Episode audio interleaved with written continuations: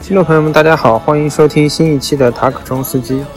这一期的节目呢，我想转换一种形式，可能只有我一个人来给大家讲述，也可能有点像灌输吧，但我尽量不要做成那个样子。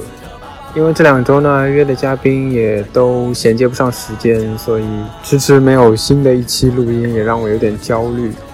让我想到过去周杰伦在《梯田》那首歌开头唱的“文山啊，我等你的词”，可能要下张专辑了。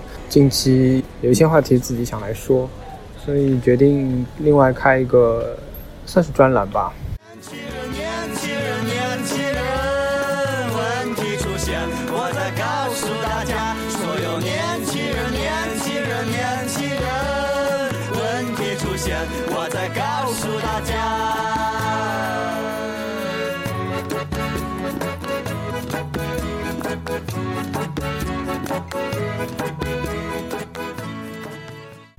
我现在还不知道以后会在什么时候以这样的形式再来录节目，但我想可能涉及的话题会很广泛吧，所以我把这个栏目叫做“李广南风”。可能有些人听了开场曲就知道我们今天要聊的大概是什么主题，也有些人可能周末看了热搜，看见过“五条人”这三个字，但如果你看到了这三个字却又对这个音乐不熟悉呢，我会希望。通过这期节目之后，你对他们的音乐也产生一些兴趣。在正式讨论他们之前呢，我想先说《乐队的夏天》，它是一个综艺节目。既然是综艺节目，它就有可能有剧本。所以，如果我们只是以综艺节目当中呈现的样子来评价，也许是不准确的，也许并不是他们本来的样子。那当然，你可以以此来反驳我，或者从其他地方看到完全不同的答案。虽然他们火了之后，我看到很多的文章讨论他们。但是至少我认为有一些我想说的内容，目前我还没有在其他的文章当中看到。如果要来讨论五条人的话，我想先从过去他们在一席的一次演讲和表演当中解答的两个问题说起。我认为这两个问题未必对五条人或者对于谈论这个问题的人科来说是最重要的，但它绝对是五条人被问到最多的。第一个问题就是五条人到底有几个人？那么对于这一次的综艺节目来说，以及当初五条人刚成立的时候来说，他们都只有两个人。我之所以认为他们真实的一个很重要的地方，是在于其实他们现在有四名成员，但另外两名成员完全在这个综艺节目当中是隐身的。他不像是有些明星，无论是真的还是假的，都有人说我不喜欢社交，我不喜欢面对镜头，我被迫因为商业的需要，我要出现在镜头面前。他们另外两位。乐队成员如果只看《乐队的夏天》的话，大家不仅不知道名字，连长相都没有仔细看到。甚至于你如果仔细去看的话，在他们上场前的片段以及他们回到休息室的片段当中，这两位成员连乐队的休息室都没有去。我认为这表达了一种什么样的态度？这两位乐队成员可能都没有把自己定位为参加这次综艺节目的演员之一。节目结束之后，大家终于搞清楚，五条人实际上是四个人，在场上表演的五个人当中，有一个算是临时借的，来帮他们更好的完成他们的演出。他们平时的采访也好，或者台上问答环节也好，全部都是由两位成员，就是任科和阿茂来完成。其他乐队成员甚至连站在旁边都不愿意，是不是像极了社恐的你自己？我看到一个说法，说五条人的名字可能来自于杜可风的电影《三条人》，所以我决定有空的时候来把这部电影补看一下。第二个五条人经常面临的问题就是，你们到底是不是方言歌手，或者说你们是不是一定要用海风话来演唱？当然，在一席当中。任科其实举了很多例子，他们有很多歌，随着他们签约摩登时代，他们普通话歌的比重越来越多。另一方面，他们在歌曲当中其实比较随性的使用各种方言，不仅仅是海风话，包括粤语，甚至英语、泰语。我也看到有文章详细的分析了他们每一张专辑海风方言的占比，说明他们的占比是越来越小的。他们。正在逐步的走向市场，或者说走出海风方言乐队的这么一个标签吧。但其实我本人是觉得这种问题其实蛮无聊的。就像我问你，陈奕迅是不是一个粤语歌手？他当然是一个粤语歌手了。他唱再多的国语歌，他也是一个粤语歌手啊，这没有问题啊。从这点说开去的话，我其实不太满意的就是大张伟在提问的时候没有使用普通话，而使用了北京话。我认为他一定程度上是故意的。可能是我普通话不太比较。道山道山靓仔，道山靓仔啊！Yes Yes，你的北京话还行啊。我们唱的是海风话，可能你们听不太懂。大家可以买唱片，里面有那个歌词。我不知道这种故意背后，当然他可能不是故意的，是我认为他是故意的。但我不知道这种用词的转变背后有没有北京人的傲慢或者普通话中心主义的看不起方言的一种态度。至少在舞台上给我们的呈现是，这样一支乐队好像离了字幕，它就没法活了，它就大打折扣了，它就没有魅力了。这个问题如果进一步说的话，我认为爱奇艺对他们是不满意的。这种不满意不仅体现在大张伟说你的北京话说的挺好，还体现在讨论他们的音乐的时候，马东用了我还挺想聊聊你们的音乐，但当任科说给我打电话之后，任科说好吧，我们来聊一下音乐。马东接着说，那你给我打电话吧。在那一刹那，至少给我最初的印象，马东有点不耐烦。隐隐透出一种你小子太把自己当回事儿的态度。当然，你可以说我这些看法都是诛心啊，他未必是这么想。我只是说我自己看到这个画面的时候的感受。我甚至认为他们在节目播出之后可以火到在热搜上排名第一的这种程度，未必是爱奇艺事先想到的，或者说是一种副产品。我会理解为。爱奇艺把这种状态呈现给大家，未必是所有人都会赞同他们的做法的，更像是一种免责，让大家看，哎，是他现场换了歌，才导致我们声光电没有跟上，甚至于导致他的淘汰。我觉得为什么大家在看到这样的情形之后，没有觉得他们有什么问题，反而更喜欢他们了呢？我觉得节目组、乐队导演和乐队一定程度上在这个结构里面。有点像学校班主任和学生，虽然他们的关系未必是这样，学校在向学生传授知识，爱奇艺没有在向乐队传授任何东西，但是爱奇艺有向乐队传授，或者说他们一定认为他们要向五条人这样的乐队讲清楚，教会他们综艺是怎么玩的。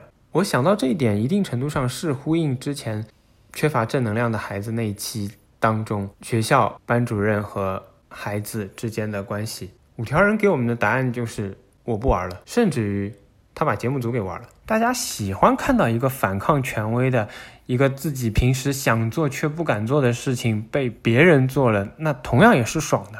所以这种人是艺术家。在这里把他们的整个行为放在一起看的话，作为一个艺术家，他一旦完成了他的艺术作品，剩下来的我们这些人其实是最俗不可耐的，因为我们在分析艺术家的艺术作品。和艺术家的行为，有时候一个博出位的人和一个艺术家是很接近的。我觉得他们两个的区别就在于，博出位的人是故意如此，而艺术家是天性如此。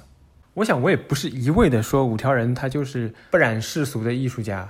有些文章给我们讲解五条人为什么会来乐队的夏天的时候，讲到他们的纠结，其实同时也讲到了他们也有商演，他们也要赚钱，人都要吃饭，哪怕是艺术家也不是神仙。我觉得在他们的行为当中，比如说在鼓上贴 A4 纸，用歪歪扭扭的字来写五条人，你可以认为他是故意为之，但他们一直这样做，你也可以认为他们是天性如此。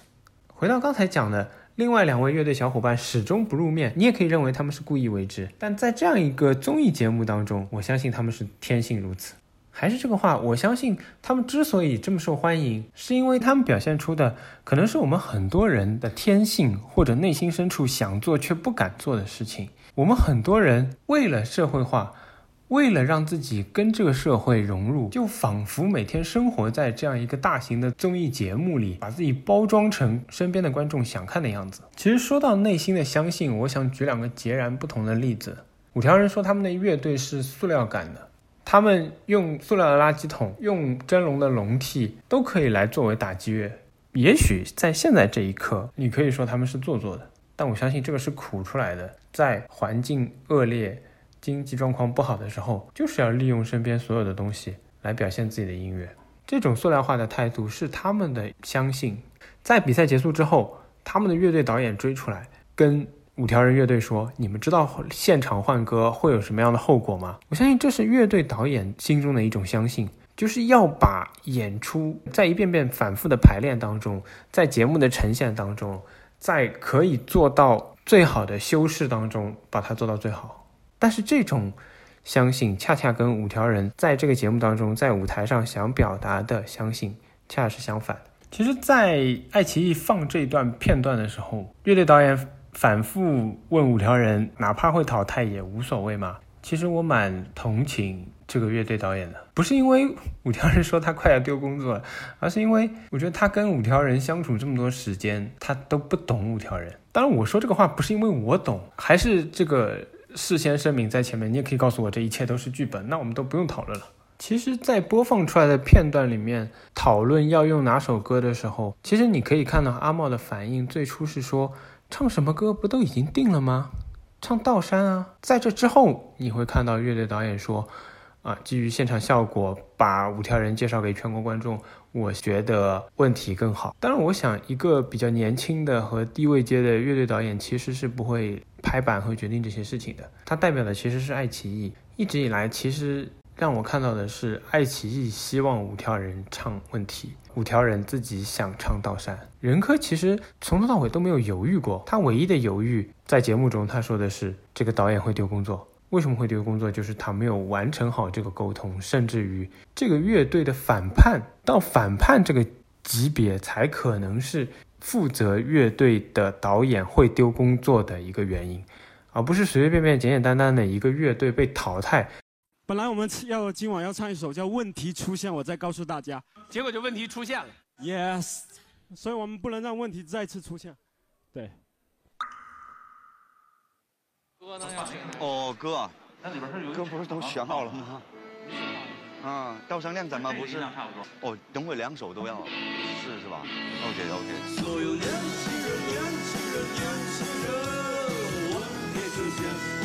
一上来第一首歌的话，为了让大家认识熟悉五条人，我觉得还是问题比较好。OK，好，好不好？那可以没问题。到最后是演什么歌？我在犹豫。我感觉《刀山恋仔》更好，更适合这个舞台。但是我说不敢保证，我还在动摇。我说到了最后一刻，就看我起什么音。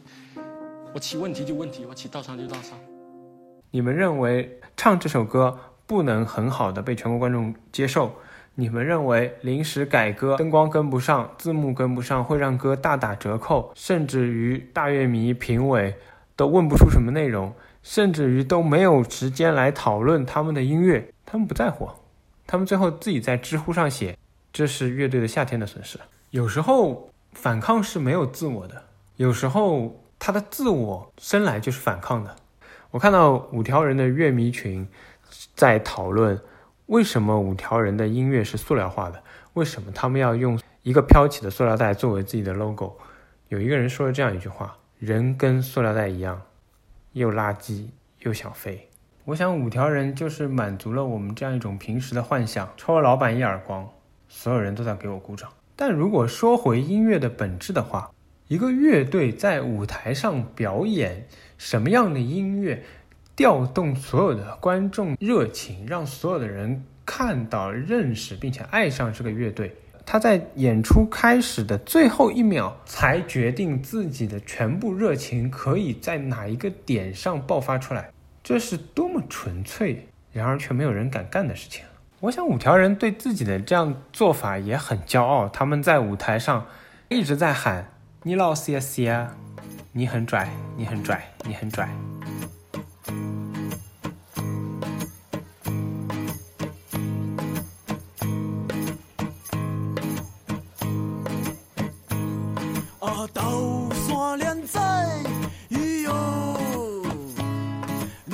穿着你那破拖鞋，到山连仔，咦哟，你为什么不去剪头发？啊，到山连仔，咦哟，你还是骑着你那辆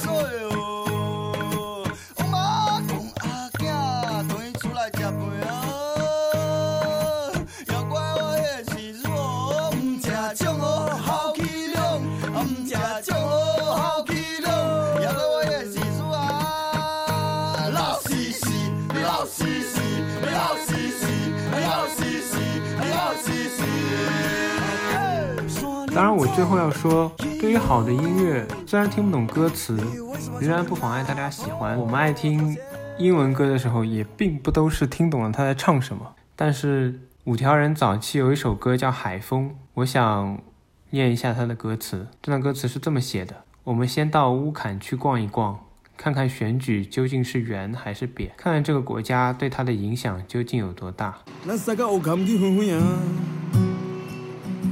双击究竟影边，黑黑这国家对爷爷乡究竟有多大？我看到有人说，五条人的塑料感，以及他们对塑料的强调，也可能是对宇宙塑料人的致敬。我没有答案，我不知道是不是会是这样的。我们在谈五月天那期的时候，嘉宾 J 的给我们介绍了宇宙塑料人的一首歌，歌词写到。他们害怕老人的记忆，他们害怕年轻人的思想和理想，他们害怕葬礼，他们害怕墓碑上的鲜花，他们害怕工人，害怕教堂，害怕党员，害怕所有快乐的时光。但是看到乌坎这个歌词，现在这首歌的这个版本已经不能存在了。看来他们也害怕《海风》这首歌原来的版本。你别拉着走，有鸟跳落等我。马上再载我离开这个关城，我想带你拉到远远啊，睇睇这个世界究竟有多大。后你就莫嫌我这条车靠过久，靠过半。海风，海风哦，伊奔到底底。伊在主人路唱歌，海风哦，海风哦，只要伊在身边，去到伫咧物件，咱三个乌坎去远远啊，天天双击究竟影仔边，天天这国家对爷爷乡究竟有多大？一个可样的人就变做哪只鸟啊？做马大只，亲像马叫声，马得去耍，马得去变胖。海风哦，啦啦啦啦，海风哦，啦啦啦啦，伊奔到地底，地底主人路唱歌。海风哦，啦啦啦啦，海风哦，啦啦啦啦，只要伊在身边。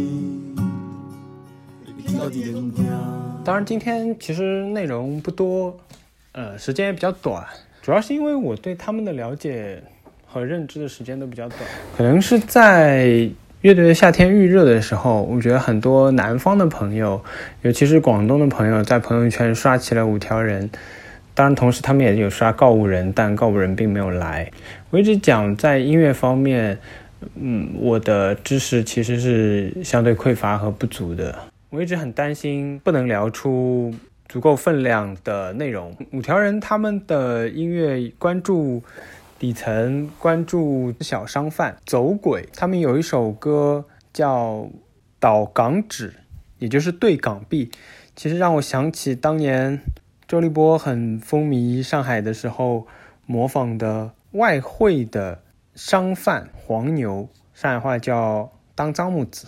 在一些外国人或者华侨出入的商店外面喊外币要不要？外币要不要？上海话可能就会说哪币要啊？哪币要啊？在五条人的音乐里面就会是有港币吗？有港币吗？有港币吗？有美金吗？有美金吗？有美金吗？其实都是非常市井和生活化的内容。方言也许会更多的关注到本地底层人民的生活情况，然后再表现出来。其实这个话题未来已经在我们的规划当中，最后可能借这个节目来催一下稿吧，让正在准备的嘉宾完成军备之后，我们可以早日把这一期节目呈现给大家。那今天第一期的李广南风就到这里，感谢收听，再见。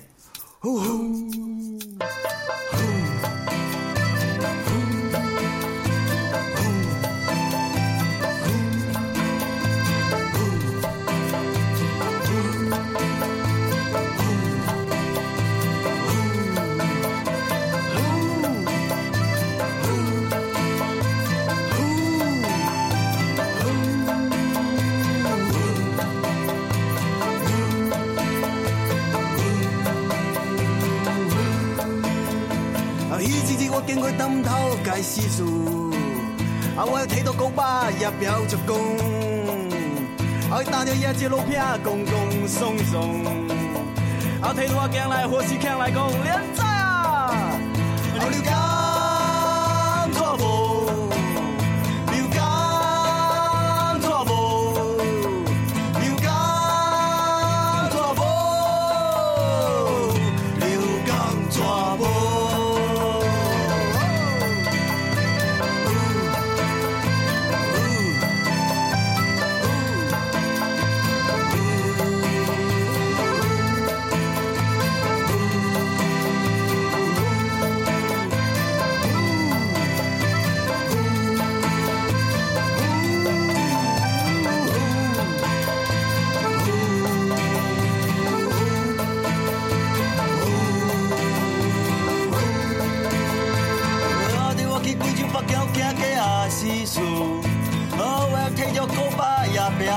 表着讲。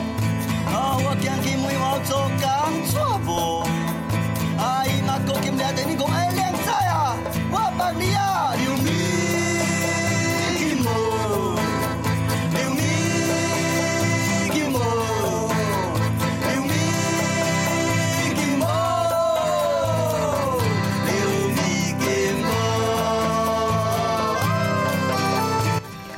节目现在可以在小宇宙、Spotify、Apple Podcast、Google Podcast、Pocket Cast 等平台听到。如果您使用泛用型播客，可以输入节目简介中的 feed 地址来进行订阅。如果你都听到这个位置了，我猜想你应该对这期节目还是比较有兴趣的。如果您是使用 Apple Podcast 收听本节目的话，欢迎给我们五星好评，或者将我们的节目转发到天涯海角，让我们节目被更多人听到。谢谢您的支持。